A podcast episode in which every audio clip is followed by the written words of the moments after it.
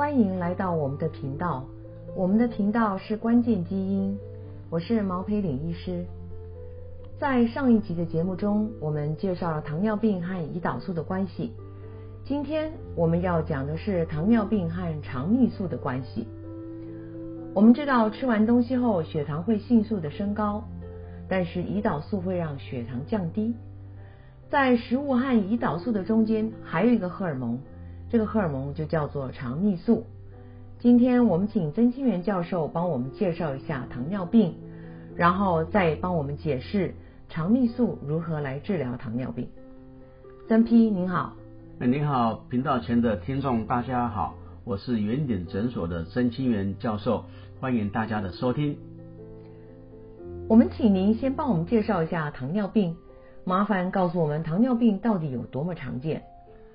啊，那个全球糖尿病的盛行率哈，在成年男性是百分之九，在成年女性是百分之八左右。那呃，在台湾呢，几乎每十个人就有一个人罹患糖尿病，二十岁以上的人有百分之十三罹患糖尿病。糖尿病的可怕是在于罹患初期的哦，通常是症状不明显，以至于一般人不易察觉。而当疾病被诊断出来时，那个患者常常都有并发症的哈。百那个六十五岁以上的男性，将近四人就有一个人有糖尿病。那糖尿病有什么可怕呢？啊，基本上就是第一，啊，糖尿病的病情可以很严重；第二，死亡率很高；第三，呃，那个糖尿病的牵连是很广的哈。那我们讲第一个，病情可以很严重哦，因为糖尿病最常见的并发症呢，啊，包括心肌梗塞、脑中风和肾功能受损啊。那糖尿病也是末期肾脏病。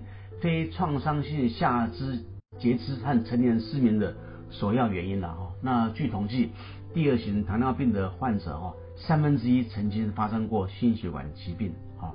那第二个哈，糖尿病是诶国人第五大死因哈。在这个美国医学会期刊哈，有一篇研究指出呢，当一个人六十岁的时候呢，啊发现糖尿病，那么平均会折损六年的寿命。那如果糖尿病合并有心肌梗塞，那平均会少活十二年啊。第三，糖尿病它这个牵连很广哈。那我们知道糖尿病跟巴金森病、失智有关，有些专家呢甚至于把阿兹海默症称为第三型糖尿病。啊，曾批，那现在帮我们说明一下这个肠泌素是什么东西好吗？好，当我们在摄取食物、胃肠道吸收葡萄糖时，胃肠道的黏膜会释放出一种统称为肠泌素的荷尔蒙。啊，这个荷尔蒙呢，作用在那个胰脏的诶贝塔细胞啊，刺激胰岛素的分泌，那促使我们饭后的血糖可以降到正常范围哈，并且还可以那个延缓了胃的排空了，使我们大脑中枢神经呢感到这个饱足感。诶，肠泌素呢哈，包括那个 GLP-1 哈，还有一个叫 GIP 的哈，那这两个它们作用的时间都很短，大概只有一两分钟，那就会被分解掉了。那么，既然肠泌素可以刺激胰岛素的分泌，那我们如何来增加肠泌素的分泌呢？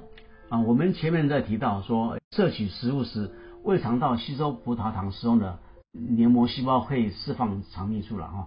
早在一九八三年的时候呢，澳洲的研究学者就发现，如果食物中含有脂肪，也就是说我们在吃碳水化合物或蛋白质的时候呢，同时也吃进脂肪的话，可以刺激肠泌素。GIP 的分泌，那么直接拿肠泌素当做药品，就像胰岛素做药品使用一般，是可行的吗？哦，当然可以啊。目前已有使用肠泌素 GLP-1 类似物的药品哈。那这个 GLP-1 类似品在二零零五年哈首度用于人体改善糖尿病啊。美国的 FDA 呢，二零一零年通过哈每日施打一次的 GLP-1 针剂。然后后来在二零一七年再批准每周注射一次的 GLP-1 针剂哈，那这个比起其他的降血糖药物而言哈，那个 GLP-1 的优势是不会有低血糖的副作用，而且能够减重。我们在前面减肥专题中就曾经介绍过 GLP-1 的减肥药哈，GLP-1 类似药品呢，原来是用来治疗糖尿病的，那么后来发现它对减肥有明显的效果。所以如今发展为减肥药。今天我们的节目就到这里为止，谢谢大家收听，下次再见。再见，拜拜。